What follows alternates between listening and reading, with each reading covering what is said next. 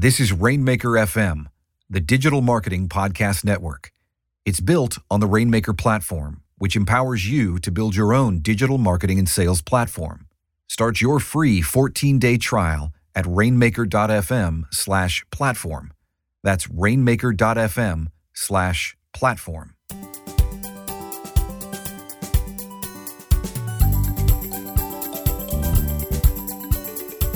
Greetings, super friends. My name is Sonia Simone, and these are the Confessions of a Pink-Haired Marketer. For those of you who don't know me yet, I'm a co-founder and the Chief Content Officer for Rainmaker Digital. I'm also a champion of running your business and your life according to your own rules.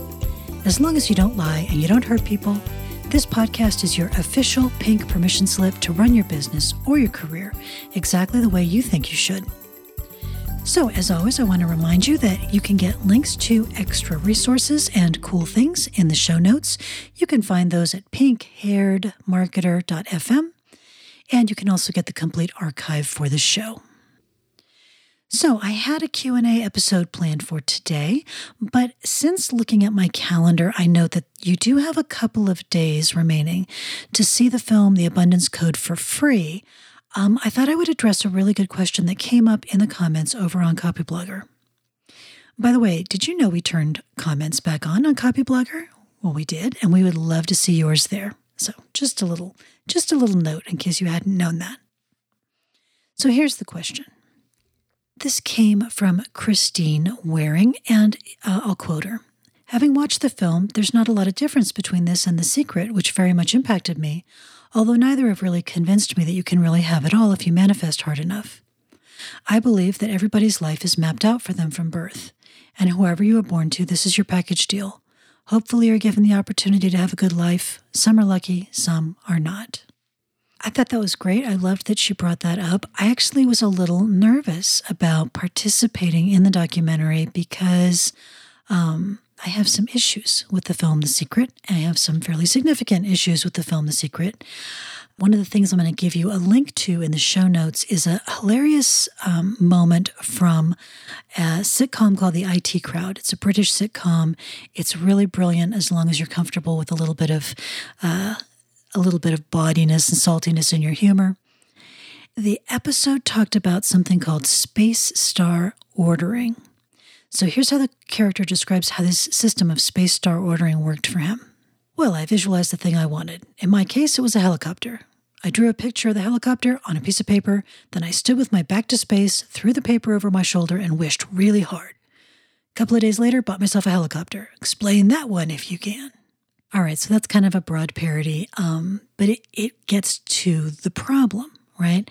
You know, the problem is we all know that you can't just draw a picture of a helicopter on a piece of paper and wish really hard and get a helicopter unless you already have enough money to pay for a helicopter. Like, it's not really quite that straightforward, right? And we know that. So here's kind of what I think about it. Firstly, I think that fatalism is actually quite dangerous. The belief that your destiny is fixed and you are either destined to be lucky or you are destined to be unlucky. My issue with that is that you will tend to take the actions and the set of behaviors that line up with that mindset either way. So I did talk about that a couple of weeks ago in my podcast called Getting Lucky, which was also um, made reference to the Abundance Code. People who self-identify as being unlucky don't look for the lucky break. And because they don't look for it, they never see it. So I find it very important when we're talking about this that we recognize that there are people who get a raw deal, that there are people who um, have circumstances that impose uh, really significant constraints that I don't face and you don't either. You know, resources are not equally allocated.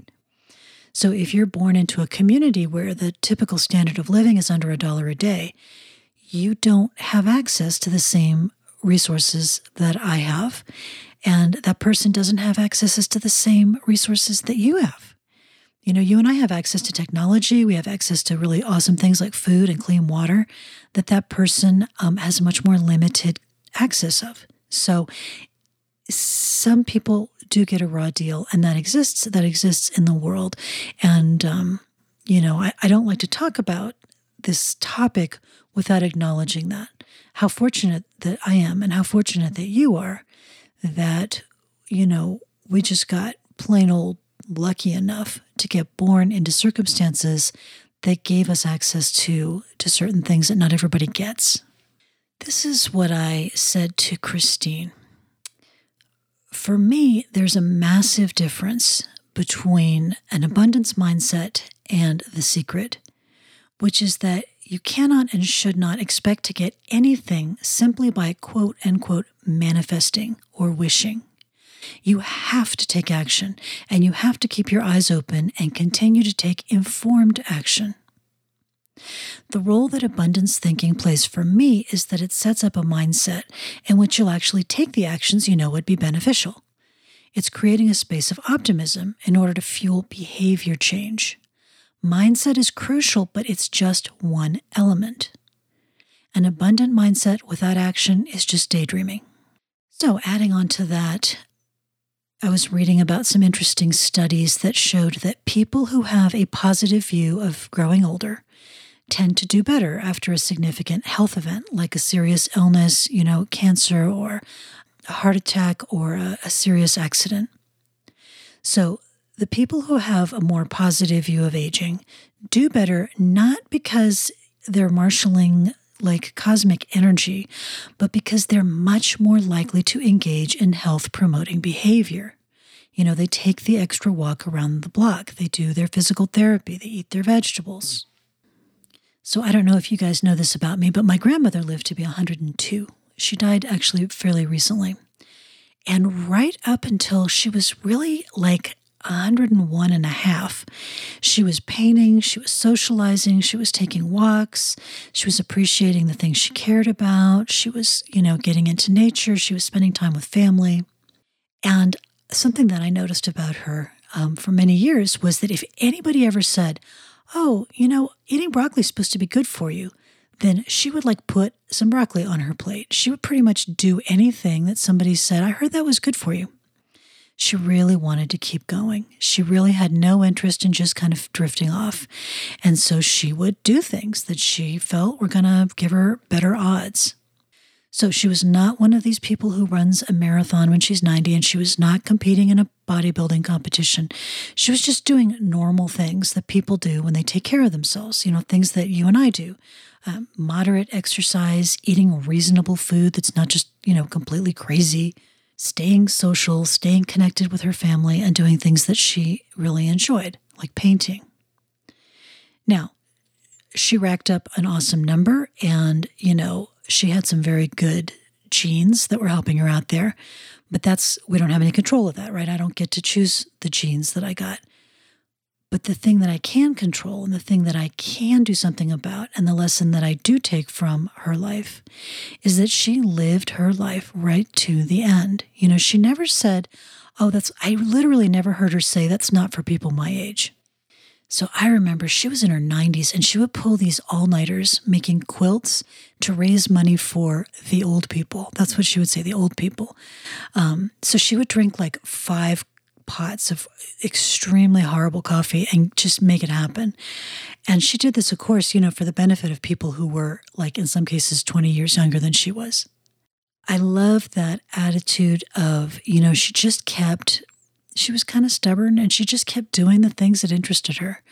You know, she had to work around some things, and she had to, you know, she did lose um some of her vision as she got older. She lost some things, and she just kept working around it. She just kept figuring out, okay, well, given what I've got, what can I do with this? So I mentioned that mindset is only one element. Um, and I, I'm just going to throw out a couple of ideas for you here of things you might want to try. You know, you might want to try it. You might want to try as an experiment.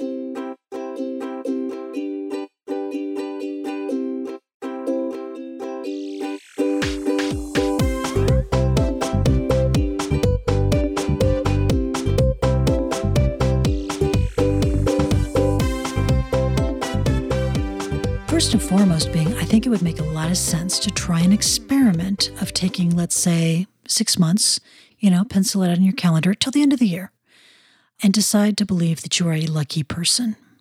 And then if you don't like it, you know, in January, just go back to what you think today. Because really just the exercise of trying on some different ways of thinking about what you believe is very good for you. So I'm not talking about adopting the belief that gravity doesn't exist. And I'm not talking about adopting a belief that there's no such thing as disease, you know, or we never went to the moon or there is no space station. I mean, that's silly. I'm talking about beliefs and mindset that lie outside the realm of things that we can measure and see and touch. These are the things, you know, that are bouncing around between our ears, ways that we look at things. And then within the context of that thought experiment, I would suggest that you um, give yourself a project. You know, what have you always wanted to do? A health project, a business project, a spending more time with your family project, uh, whatever it is. Is there something that you've always wanted to try out and you just never quite made the room for it? So most people have a little bit of a daydream about creating a side hustle, you know, which is a little side business that makes a bit of extra revenue. So this is not making enough money to live on at this point, you know, but it could be fifty dollars a month, one hundred dollars a month. Very important. Please don't spend one thousand dollars a month to get one hundred dollars a month. And that's not even, I'm not even being snarky or sarcastic. People really do that. So there is some, you know, very good quality business and marketing education out there. And, um, making a, a reasonable investment in it when, when it makes sense for your project, I'm all for it. You know, we're into that. But steer away from the, the massive promises, you know, the get-rich-quick schemes, the things that say you don't have to have any ability, any intelligence, anything going for you at all, and you're going to be, you know, you're going to have a million-dollar house and uh, lifestyles of the rich and famous. Anything that hypes you out like that, all the while telling you that you don't have anything to contribute, that, that's not going to be a good win for you. Typically with this kind of experiment, you want to focus on resources you can get for free or resources that you can justify based on the revenue you're bringing in. So you're bringing in, you know, um, three hundred dollars a month and you're spending uh, eighty dollars a month. That's, you know, that's legit because you can grow that, especially if you can grow the three hundred um, without growing the eighty too, too significantly. And then this one's a really good resource for a lot of people and for me as well. Focus on things you've already paid for, you know? So have you already, um, have you bought some courses? Have you, uh, you know, do you have some things that you haven't really looked through? So for the remainder of this work week, this podcast is published on a Monday, but if you're listening Tuesday, Wednesday, it really doesn't matter. Just spend the work weekdays this week, you know, maybe ten minutes a day or so, just sketching out some next steps. So this is like back of the envelope, just some, you know, scribble down a couple of ideas. If you have a journal, if you keep a journal, a great thing to do in your journal. So for example, I'm going to write a seven dollar ebook, and then I'm going to write a bunch of guest posts to try and get some traffic to it. So this is not a million dollar model. Uh, it's maybe not an ideal model, but it's something that, you know, would probably work and would probably, um, you could probably get a little bit of traction with that. Or maybe, you know, I'm going to launch a part-time freelance business doing something that I already know how to do really well. And that might be writing, it might be design, it might be teaching art or writing grant proposals or tutoring English, cooking, you know, making something, making clothes or something else that people want to know how to make.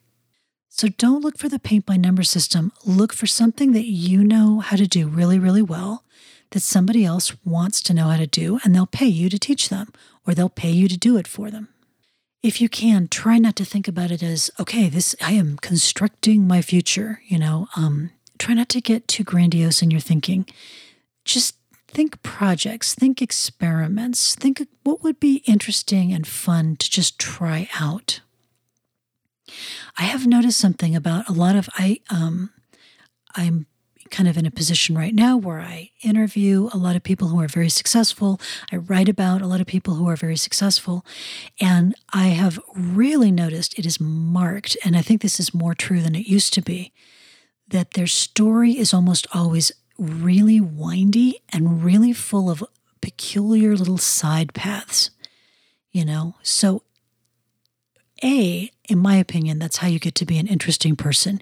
You get to be an interesting person by just doing all kinds of different little things. And some of them are practical and some of them don't seem like they're going to be practical at the time. The great example is Steve Jobs took a calligraphy class, you know, and that for the rest of his life informed how he thought about design and typography.